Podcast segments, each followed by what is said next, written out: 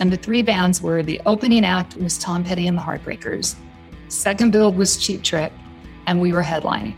Like that, yeah. that blows my mind.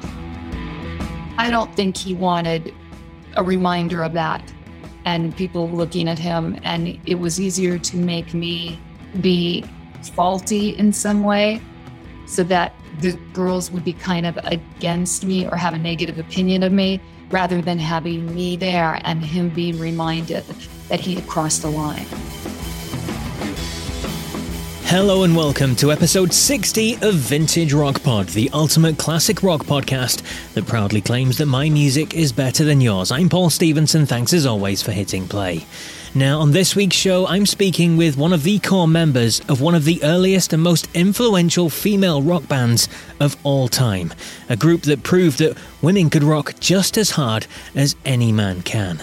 The lineup of Joan Jett, Cherie Currie, Sandy West, Lita Ford, and my guest, Jackie Fox, of course, make up the lineup of The Runaways.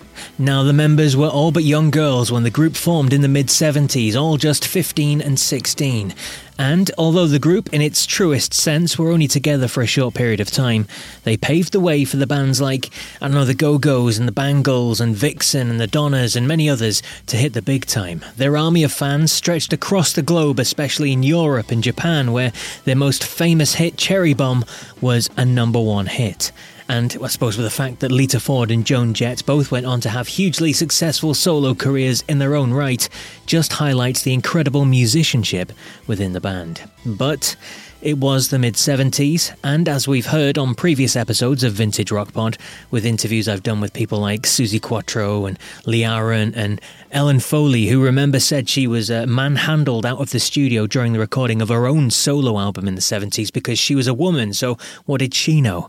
The industry back then and the time period were not great for females and not safe for young women in particular. Now, the stories behind the Runaways are very famous. Each of the band members have told their stories at various times. The girls were exploited financially and in many other ways too. I mean, drink, drugs, many other substances were made readily available and sexual assault was involved. Remember, these girls were all just teenagers. Now, my guest, Jackie Fox, bravely came forward a few years ago to tell how the band's manager, Kim Fowley, raped her in front of others, and indeed the subject is brought up in the interview as well. And there are many other cases and women who have accused Kim of sexual assault too, with the Runaways' early bass player, Michael Steele, who later became a huge part of the Bangles' success in the 80s, says she was fired by Kim for refusing his sexual advances too. Now, I'd like to state now that if you've been a victim of sexual assault or have been affected in any way and would like support, then please reach out to one of the many and various organisations that can help you in whatever country you're in. Help is available. As for Jackie Fox, then, this interview is wide ranging and it's fascinating too, starting from her early days learning the guitar, through her time in the Runaways, being in the same class as Barack Obama, yes, graduating Harvard, and to her more recent success on Jeopardy and the news of her new rock industry themed board game. Plenty to go through. So here you go. Here's my conversation with Jackie Fuchs, better known as Jackie Fox. So let, us start at the beginning then. So obviously you joined the Runaways when you were really young. You were what, 15 or something like that. So so what was it that, that made you pick up a guitar in the first place? What, what were you listening to? What what was it that inspired you to to want to play the guitar or, or the bass as it turned into? You know, I think we just had musical instruments around from when we were young. My parents bought an acoustic guitar when we were very young. I want to say we, it's my younger sister and I. And um, starting around age eight, maybe, maybe even earlier, I got sent to the park for lessons. Okay. And at that time, they were teaching you folk songs. I mean, old folk songs like Hang Down Your Head, Tom Dooley, Hang Down Your Head and Cry. I mean, there's like a song about, a, I think it's about a guy who's about to get hanged. Like these horrible songs to teach little children. Um, definitely not the kind of music I listened to because I was listening to my parents' records and my parents were listening to rock and roll and to Broadway musicals. So I grew up listening to Creedence Clearwater Revival. And they also, I got to admit, really liked Tom Jones and Engelbert Humperdinck. So I listened to that too. But it was kind of nice getting exposed to all these different musical styles and even to be taught the folk stuff. It mm-hmm. gives you a heritage of music that you can bring into the rest of your life. And then I, on my own, decided I wanted to learn classical guitar because I had albums by Julian Bream and other classical guitarists, and I wanted to do that. I wanted to compose. So wow. I actually, at the time I joined the Runaways, was learning jazz scales and learning how to compose classical. So I played a lot of different things. And then they said, Oh, okay, you sound perfect. And I went in and did not impress. I think uh, they were playing very, very hard rock, which was the one thing I had not played. So, yeah, I could play Stairway to Heaven. I could play The Needle and the Damage Done, but just screaming loud rock wasn't my thing. so we parted ways, but I think the manager always kind of thought I would be a good addition to the band. So when they couldn't find a bass player and they needed one kind of desperately called me up and said, Can you play bass? And I said, I don't know, I've never done it, but it's the same first four strings as are on a guitar. So I can play the notes. He's like, Great, come down and audition. And turns out I have a natural sense of rhythm and I was a better bass player than guitarist. Did you ever harbor any resentment then towards the fact that you'd started out in guitar and you had this? You say you're a better bass player than a guitarist, but you're talking about jazz scales and classical and things like that. So you obviously had the, the ability and the technique and things like that. So was there ever any kind of resentment that you weren't the guitar player in the band? No, not at all. Nah, I really enjoyed playing bass. I worked very well with Sandy, who has unfortunately passed away but she was incredibly generous with her musical ability and her time. And we would show up early to rehearsal and just practice the rhythm parts on our songs until we really got to be in sync. And so it was really nice working with her. So obviously the classic lineup of the band, it, it's Lita, it's Joan, it's Sandy, it's Cherie, it's yourself. Um, again, you were you're so young when you when the band started and and you found fame. What was the band like in the early days? What was the relationship like between you all? Well, it it varied. It be, and in part because we had a manager who, in trying to keep control, was very much of the divide and conquer frame of mind. So he would do things that would keep us apart okay. and kind of start little rumors. And and if there was a division, you know, he would say he was trying to make it up, but he really wasn't. And he would come to me and he would say, Oh, you're the second, you know, based on fan mail, you're the second most popular person in the band after Cherie. And I'm sure he was saying the same thing to everybody else in the band who wasn't Cherie and trying to make us all jealous of each other instead of trying to make us a cohesive unit. Mm-hmm. And there were a lot of drugs around, which some of the members of the band had a, a problem with. And drugs will make anybody more paranoid, less friendly, or, you know, or friendly in an artificial way yeah. that's temporary. And I don't think we really had that voice that was there telling us how to be friends and how to get along and how to resolve disputes properly. And ultimately, that was what drove us apart. It wasn't musical mm-hmm. differences. It wasn't even a different approach to the business of the band really it was drugs. So was there? You, you, mentioned earlier that you worked well with Sandy and you formed the, the rhythm section nicely there. Was there anybody within the band that, that you formed a good connection with? Um, pretty much everybody except Sandy, but it but it differed. I could not be. Lita and Cherie did not get along. I mean, they've openly said this. They just did not get along. So I was able to be friends with one of them at a time. But if I was close to Cherie, Lita would not talk to me. And if I was close to Lita, Cherie wouldn't talk to me. So that could be very awkward. Mm-hmm. And Joan could be kind of a refuge at times, but she was more likely to be hanging out with Sandy or to be hanging out with Cherie, at which point I'd go back to being friends with Lita. It was just kind of a changing, who are you friends with this week yeah. kind of a situation. And none of it was permanent or lasting, but it all added up. And I will tell you that the only thing that I ever truly resented from the band, and I know this was something that Kim started, was them giving me shit about playing with a pick. Wow. It was kind of like real bass players don't play with a pick, they pluck with their fingers. And because I had been a guitarist, it was easier and more comfortable for me when I switched to continue playing with a pick. And I really had a complex about that up until like a couple of years ago. That's blown my mind, to be honest. I've, I've spoke to, to lots of different bass players, and there's a, a real wide variation in, in the way that people play, um, even thumb picks and things like that. So to, to, to have that hang up and imposed on you, just it's it's baffling. Yeah, especially as a, as a 16, 17 year old yeah. girl. Now, what I would have liked was somebody to say, "Hey, would you like another, yeah, another weapon in your arsenal of bass playing?" We're going to put you together with somebody who will show you how to play with your fingers if you want to, so you can have that sound as an mm-hmm. alternate. I probably still would have continued to play with a pick just because of how hard our sound was and what I needed to do to be heard over. Uh, you know, Lita went to 11 always. Sometimes she went to 12. So if I wanted to be heard, I ended up playing through an Ampeg guitar amp to have a punchier sound so that it wouldn't just be muddy and lost in the mix because we didn't really have a sound person. We had a roadie or a manager who was doing sound, and they were not necessarily the best at it, especially because we were playing at too loud a stage volume. So it would have been nice to have had a way to vary it up.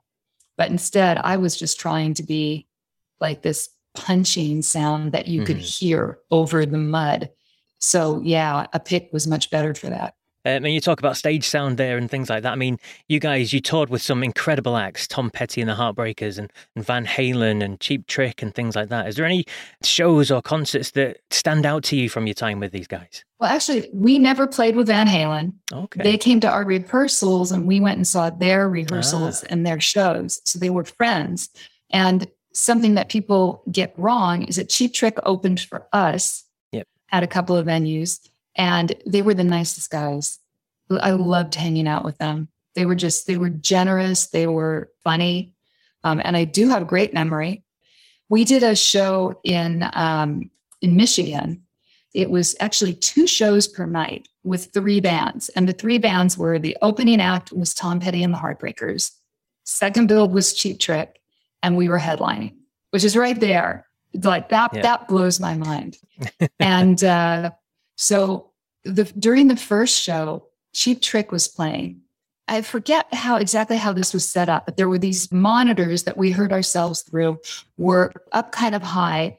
There was like an orchestra pit and there were some audience people in it and then the regular seats started. And somebody in the front of the regular seats was heckling rick nielsen of cheap trick. So rick jumped up onto one of the amplifiers and started spitting good and plenties at the guy who was heckling him during a song. Never missed a note. For us here in the UK, what, what what's a good and plenty? Is that a little sweet or, or a nut or something? Uh, it's a long, narrow, like a cylindrical, rounded edge, like a pill shaped, like a tic tac sort of thing, like a small. Yeah, but like but capsule shaped. Okay, right, yeah. So he was had these in his mouth and he would just kind of go like da da da da da da da da da da and and spitting at this guy with dead on accuracy where he was just hitting him every time. Can I ask you about the first album, if you don't mind? Um, yeah, you, to this, the extent I remember the first album. um, obviously, you joined the band, you, you, were playing bass, but you didn't actually play bass on the recording for that. Well, what was the reason behind that? Well, okay, let's let's get real here. This has not been discussed. But I, I think it's pretty obvious that the reason was that our manager had raped me on New Year's Eve. And I don't think he, you know, this album was recorded shortly after that. I don't think he wanted a reminder of that and people looking at him. And it was easier to make me be faulty in some way so that the girls would be kind of against me or have a negative opinion of me rather than having me there and him being reminded that he had crossed the line. You know, I never got to talk to him at the end. I did try to kind of say, okay, what happened that night? Was I always the target? Did you have another plan that went wrong? Was this a sudden thing? I, so I will never know. Mm-hmm. But I think he definitely knew he had done something wrong and that he had transgressed a boundary he shouldn't have. And I had power over him, unfortunately, that I never recognized but he knew it was there. And I don't think he wanted to face me any more than he had to. Okay. So I think that is the real reason because he can say, Oh, I wasn't good enough at the time because I was still new. Well, then why'd you bring me in the studio to teach Nigel Harrison my bass parts? Doesn't that up? Everything smelled like a, an excuse. Absolutely. And just mentioning what, what you said there about the, the rape, um, how did you feel a few years ago when you, you finally got the courage to to to tell your story? It's a difficult thing to to do, um, and then your bandmates reacted the way they did. I mean, how how did that feel for you?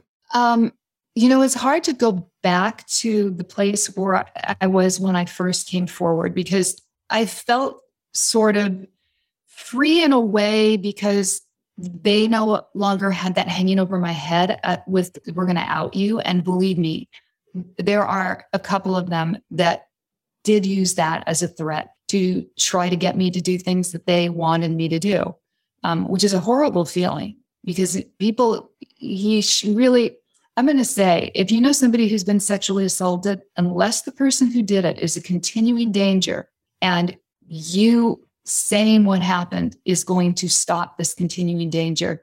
You don't ever out somebody who has been the victim of sexual assault. It's just that is a horrible, horrible feeling. Um, and it can make people, it, it, it, made me retreat further into my shell. It's like, I, I'm not going, because the way you are telling this is amplified to serve your ends. And that does not feel good.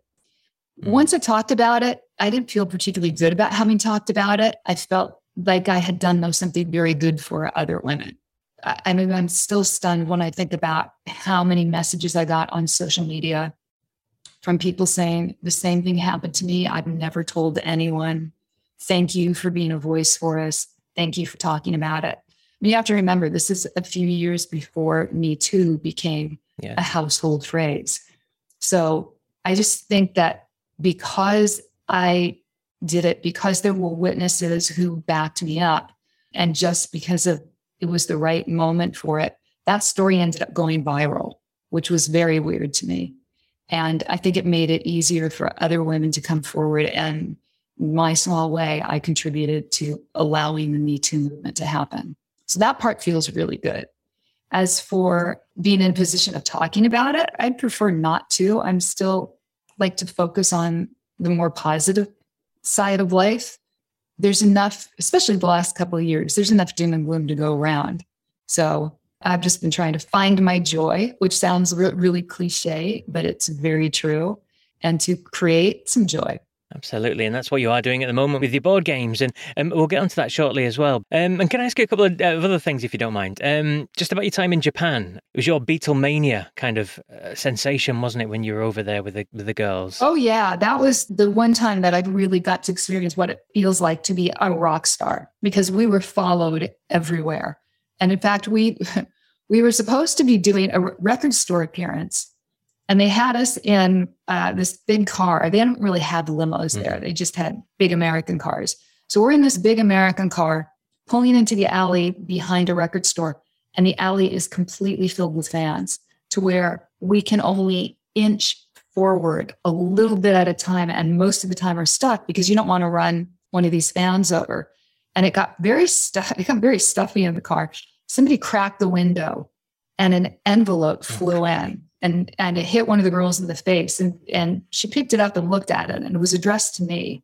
I think it was Cherie that it hit. I might, might be wrong about this but whoever it hit opened it first and decided to start reading. And it was this guy who wrote a number of very romantic but sweet letters to me that went on for like eight pages. so it was a whole drama. And they just passed it back and forth, reading this out loud as we tried to inch our way through the alley with fans plastered on the windows and on the top of the car, you know, moving along with us. And finally, they just went, We cannot get you in there safely. And we kept inching forward and finally got out of the alley turned a corner. They hustled us out of the car into a building. It was like the basement of a building where we walked through because all the, the buildings were connected. Okay. So we're down in a basement that we've crawled down into. It's it's connected through, you know, underneath the building there are these warrens. We go through them, we come up, we're in a kitchen.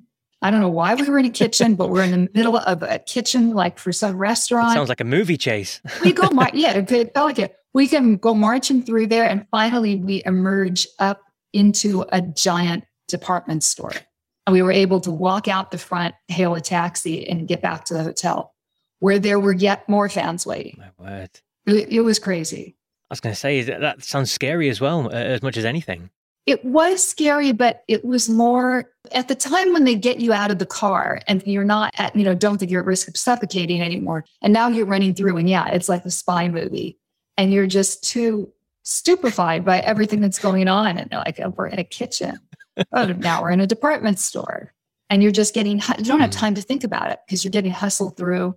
And it's kind of becomes fun. Another thing, a a good friend of yours, sadly no longer with us, Randy Rhoads. You were such good friends with him, and the story goes that you had a hand in in him joining up with Ozzy Osbourne, didn't you? I did. Dana Strum, who later on joined the band Slaughter as their bass player, was working with Ozzy for some reason. And he called me up and said, Ozzy's looking for a guitarist. Do you know anyone who might be good? And I knew from from our conversations that Randy had just about had it with Quiet Riot. He and Kevin DuBrow had been fighting a lot, and he felt like the band wasn't going anywhere. So I knew he was kind of susceptible. I gave Dana Randy's number, and next thing I know, Randy is playing with Ozzy, which is just was kind of crazy. And at that point, I sort of lost touch with Randy, which is unfortunate. And then the next thing I knew, um, I'm driving along in a little place called Sherman Oaks, California, listening to classic rock on the radio when they broke in to announce that some members of Ozzy's band and entourage had died, and they named Randy. And I pulled into a drugstore parking lot and just started sobbing. That was one of the worst moments of my life. I can imagine. And um, he was someone that you kind of confided in as well, didn't you? You you, you- fell Oh back yeah, on. I think we we were that for each other. So we'd have a lot of phone conversations about initially about me being unhappy in the Runaways, and then about him being unhappy in Quiet Riot. And so we had this thing to relate to, and we had dated each other, so there was a comfort level there. I think we both realized early on that the love of Randy's life was really Jody, who had been dating Kevin. And it was just like there was this light bulb moment for them. And I think it, that I recognized that too and went, oh, yeah, you guys should be together. And then Randy and I just became friends. And it was, uh, and that was always very comfortable because I was friends with Jody as well. You've had a fascinating life, other than the Runaways, which which people talk about all the time with you. But you were at one of the most intellectual rock stars I think I've ever spoken to. I mean, you you're at law school. You you you're in the same class with Barack Obama at Harvard. You've appeared on multiple quiz shows and, and won thousands of pounds on things like Jeopardy. I mean. It's incredible what you've achieved and what what you've done. It, it's fascinating to speak to you. So let's break some of these down. I mean, let's begin with law school. I mean, that was after the band. I mean, why why did you go in that direction? Okay, so when I left the band, I took jobs in the music industry. Initially, I ended up doing record promotion, which was trying to get other people's records played on the radio. And then I did music publishing, which was trying to get artists to cover other artists' songs or songwriters' songs, I should say.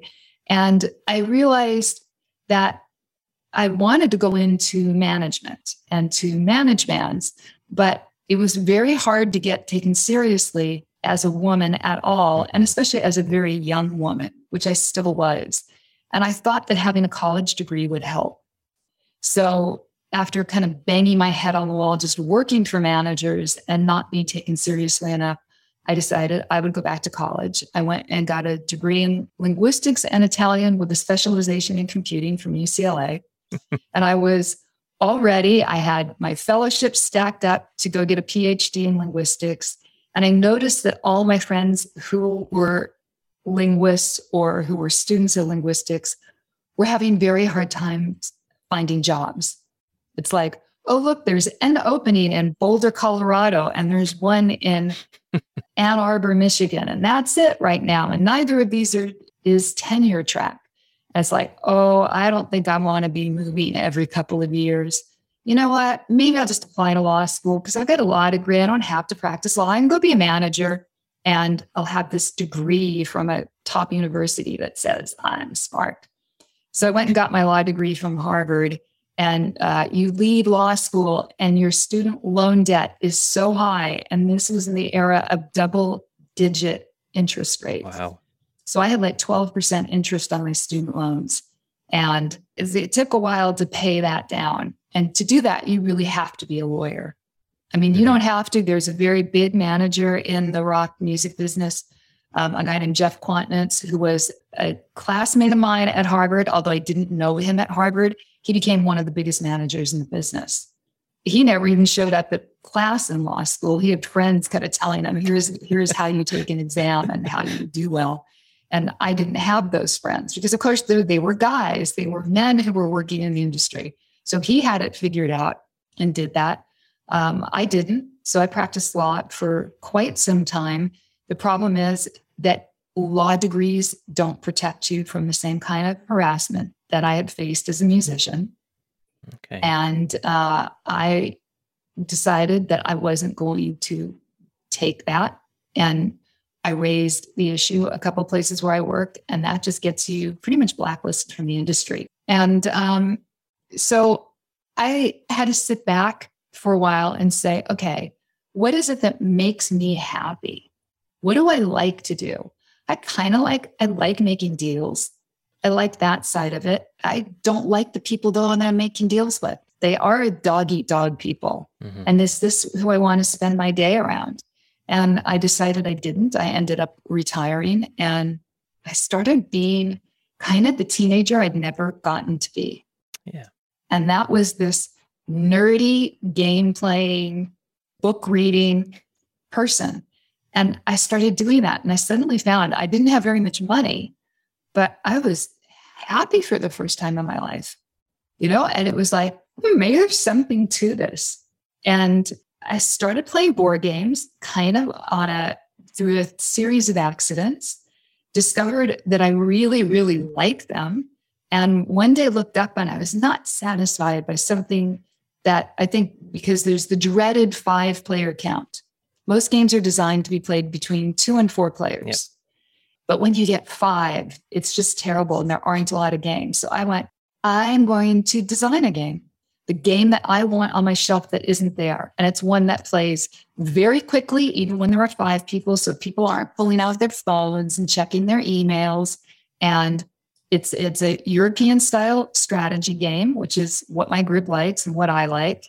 But it's going to feel like a so-called Ameritrash kind of game, which is heavy on theme and there's some oh, what's going to happen, and just has a fun factor.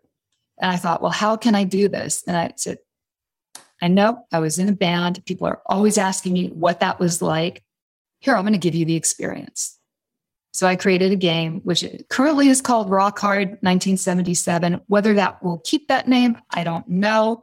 And uh, it's about what it's like to be a band in a band back in the day, where you start out, you're working your regular job, trying to save enough money for rehearsal space, get better at what you do, build up a reputation, write some original songs, start playing larger and larger venues, get a manager, a record deal, make the big time, and have some fun while you're at it.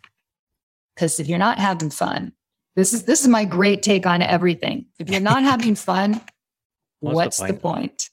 Absolutely. You know? So what stage are we at with this? Are we are we near consumer stage or is it still are- heavy in development? No, it is um, the consumer stage ends up taking a while to get to. The game is with a publisher who is deciding whether they want to commit to production. And I should hear back in the next week. Wow. And then if they decide to move forward, it's probably going to be two years before you're able to run out and buy it. Wow. It takes a long time to get a board game to to where you can purchase it and play it. It's longer than it takes to make a movie. So what's the best way to keep in touch with you then on social media and things like that to to see what's happening, especially with with the board game in mind? So the board game is at Rock Hard 1977, just spelled like one word, and that is on Twitter, Facebook, and Instagram. And then you can follow me either Foxy Kumere, which is just uh, F O X Y C M E R E. That's Instagram. And everywhere else, I am Jackie Fox 1976, just to be a little confusing there. And uh, people can keep up with me that way. And I post fairly regularly with different content on all three. Well, Jackie, it's been an absolute pleasure chatting with you, and uh, I look forward to, to playing the game. Well, I look forward to you playing it and seeing what you think. And in the meantime, I will just leave you with uh, Hey, Foxy, come here.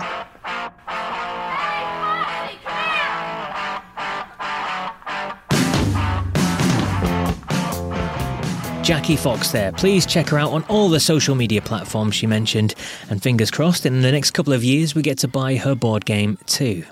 Now it's the time of the show for my top five, and this week, of course, it's the top five Runaways songs. As always, this is my personal choice, highly subjective. I don't expect you to agree. In fact, I'd love to hear how you disagree, so please reach out with your own top five lists. So here you go my top five favourite songs from the Runaways, according to Vintage Rock Pod. At 5 is the closing track on their debut album, and it stood out in many ways, notably in its length, 7 minutes long in a mini rock opera style, and the dual lead vocals between Joan and Cherie. Lita's solo is a cracker on this too. At 5 is Dead End Justice.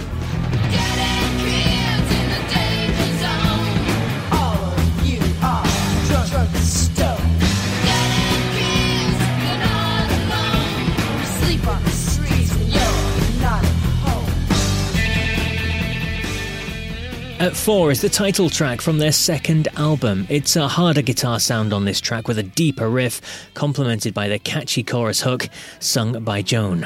At number four is Queens of Noise. Oh, yeah.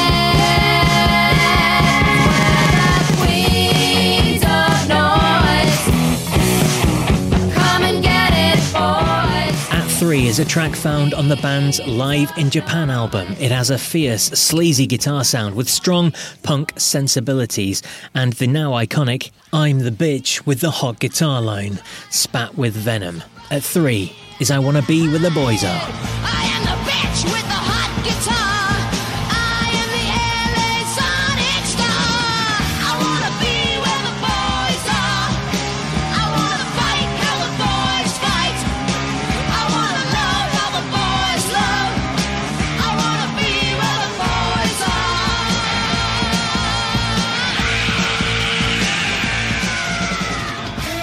2 is another track from their debut album, probably their most famous song, in fact. It was quickly written for Cherie to audition with with the band.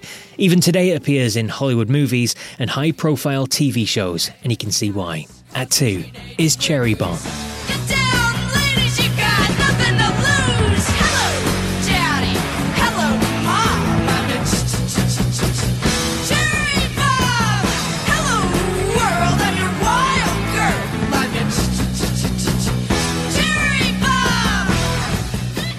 And at number one for me is another from the second album, Queens of Noise. It's a Joan Jett composition and lead vocal. It's a lot of fun and again is a rocker. The big thing for me is the chorus. It's one of those that you hear and leaves you singing it all day. My favourite song from The Runaways and number one on my list is I Love Playing with Fire.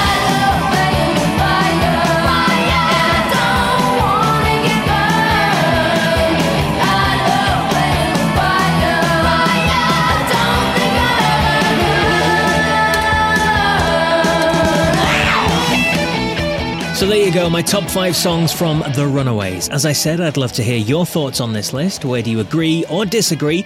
Let me know by emailing vintagerockpod at gmail.com or you can catch me on any of the social media platforms. Now, I do hope you enjoyed today's episode and the interview with Jackie Fox. If you did, please hit subscribe on whatever podcast platform you're listening to this on so you don't miss any more future episodes with big name guests. Please do check out the back catalogue of interviews too. This episode is number 60 so there are 59 other full length interviews with rock stars who are big in the 60s, 70s, and 80s, including 14 Rock and Roll Hall of Famers, Grammy Award winners, and multi platinum selling artists too. And check out the Vintage Rock Pod social media sites Facebook, Twitter, Instagram, and YouTube. Just search for Vintage Rock Pod. Give us a like, follow, or subscribe. It would be most appreciated. That's it for me then. Until episode 61, remember if you come across anyone who isn't a fan of classic classic rock. Just tell them my music is better than yours. Take care.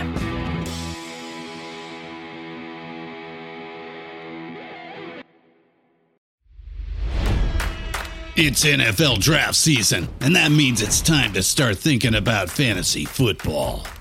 FantasyPoints.com features industry leading experts and prognosticators using proprietary hand charted data to help you score more fantasy points. FantasyPoints.com is the place to go for whatever kind of fantasy football you play. Whether you play fantasy football, daily fantasy sports, or do a little bit of everything, Fantasy Points has the meticulously researched content to guide you to victory.